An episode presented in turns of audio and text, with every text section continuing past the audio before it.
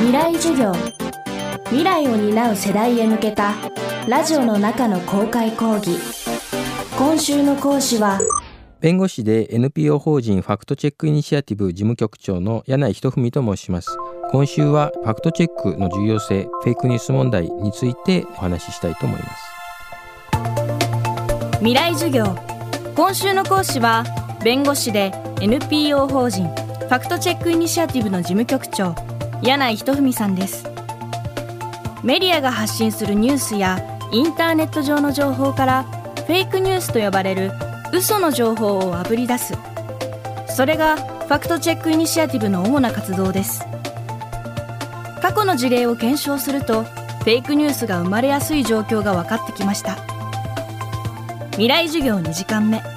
テーマはフェイクニュースを見抜くために。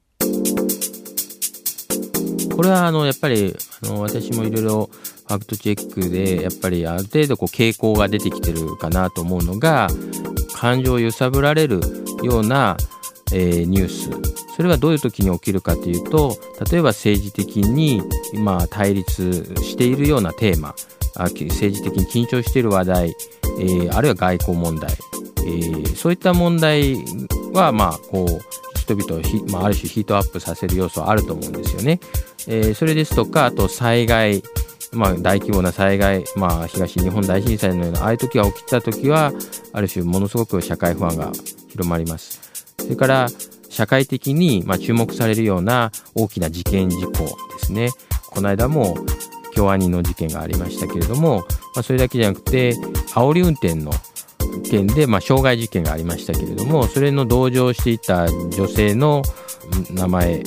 が、まあ、同じ名前の人が間違えられてこう伝え伝わった、まあ、全くこう違う人が、あの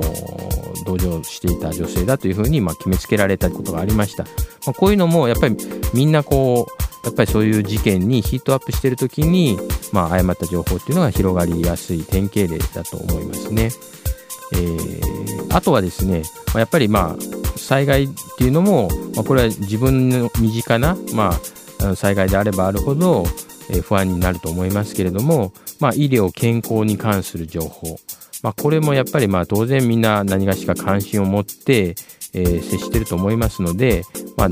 ある種こう騙されやすい、まあ、し情報発信する側ももちろんそういう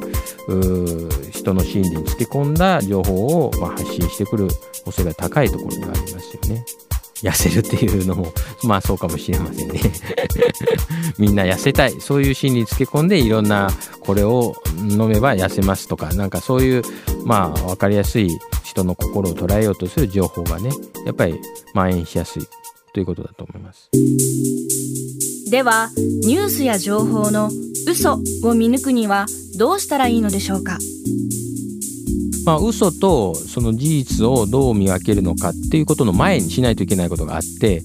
これはあのファクトチェックっていうのがまさにその情報が嘘なのか本当なのかっていうことを解明するわけですけれどもそれにやっぱり時間もかかりますし労力もかかるし解明できないことだってあります結局どっちなのかわからないっていうこともあるんですね。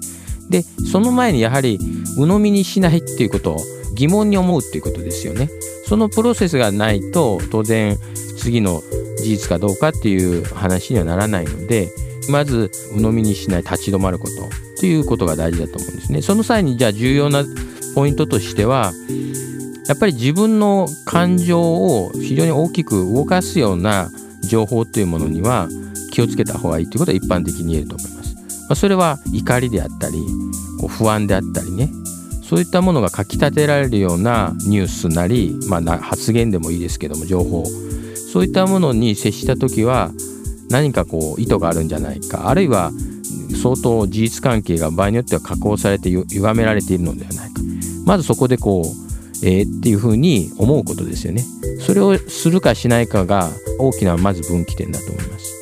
あとそのまあ情報の発信元ですよねやっぱりまあ当たり前ですけれどもこれは誰が発信しているのかっていうそれがあの本当に信頼できるところから発信されているのかどうかっていうのも、まあ、一つのメルクマークにはなります。あるいはきちんと名乗って実名で発信しているのかどうかっていうのもそれだけでも大きな違いがあります。ただ信頼できる実名で語っているからじゃあ全てが間違いないということでももちろん必ずしもないわけですね。でそこでやっぱり本当なのかどうか疑問に思うことがあればですね、まあ、次は事実かどうか本当に調べたいとか、えー、思えばまあファクトチェックに近いプロセスに入るわけですね。でその際に、まあ、大事なことはまずその人の言ってることをその内容がですね何か根拠が示されているのかどうかということですね。で根拠が示されていれば調べることもできるわけですね。何か出典があるとか何かこの人は誰かの発表に基づいて言ってるっていうんであれば、まあ、そこは調べられるわけですけども根拠が何もなくただ、えー、私はこういうふうに認識してるこういうふうに思いますって言ってることは、まあ、それはもうただの意見に過ぎないことが多いです。まあ、その人にとっては何かしらの根拠はあるのかもしれないけれどもまあその人のあくまで意見でありそれが必ずしも事実かどうかっていうのはまあ分からないと、えー、留保するという態度が必要なのかもしれませんよね。あとまあその一方でファクトチェックも、まあ、人が発信して調べてる情報なんですよね。だからそれも場合によっては疑わないといけないよと。場合によっていうか、まあ、疑っていいんですよ。ファクトチェック疑っていいんです。はっきり。疑ってあきちんとこういう結果なんだなって自分でこう納得して吸収してもらえればいいものであってファクトチェックもまあ上から目線でこれが事実だっていうことでこれを信じなさいって言ってるものでは決してありませんのであのファクトチェックについてもそういう目で見ていただければなと思います。未来授業今週の講師は弁護士で NPO 法人ファクトチェックイニシアティブの事務局長柳井仁文さんです。今日のテーマはフェイクニュースを見抜くためにでした。未来授業明日も柳井仁文さんの授業をお届けします。